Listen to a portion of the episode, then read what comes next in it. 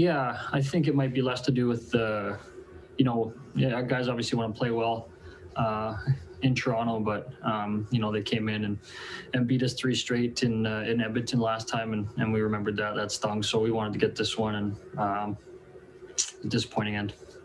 How did you see the last seven or some minutes in that game when you guys were up three one? Yeah, just not a good third period by us. Um, we've been in tight games where we've had the lead and we've done a good job closing them out, and that uh, certainly wasn't the case tonight. They they obviously wanted it more, and they kind of had their their way at the end of the game there, and um, we didn't make it didn't make it near hard enough. And and Smitty even made some unbelievable saves to, you know, to give us uh, a chance at overtime. So uh, just disappointing. Mark Spector, Sportsnet.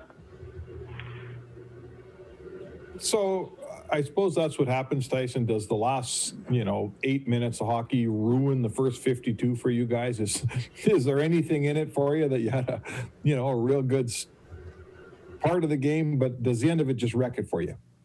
Yeah, for sure. That's kind of the the nature of the sport. You want the, you know, you want results. Um, you know, we can say we played a good second, and, um, you know, whatever you want, but at the end of the day, that's. Uh, you know that's not the team we want to be where you, you have a two goal lead and and uh, you know you give it up with with you know seven minutes uh, in the third period. That's those are games we got to learn how to close out.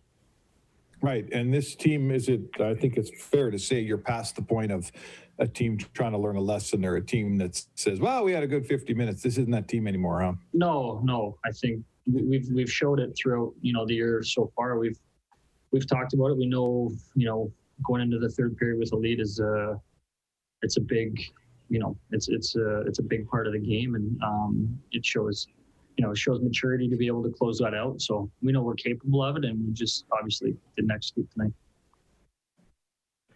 Rob Tychkowski, Post Media.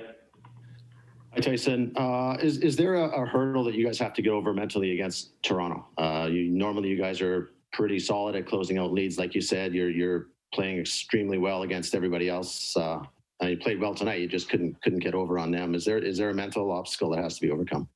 Uh, I don't think so. Um, if there is, you know, I, I don't think we we feel it. Uh, you know, that's just a, a, bad stretch of, you know, whether you want to call it the third or the last ten minutes or whatever. They, uh, you know, I'll give them credit. They they kind of you know ramped up their game the last little bit there, but um, we got another crack at them on Monday. So uh, no mental hurdle for as far as you know I can tell, but um, it's just uh, it's just at this point loss.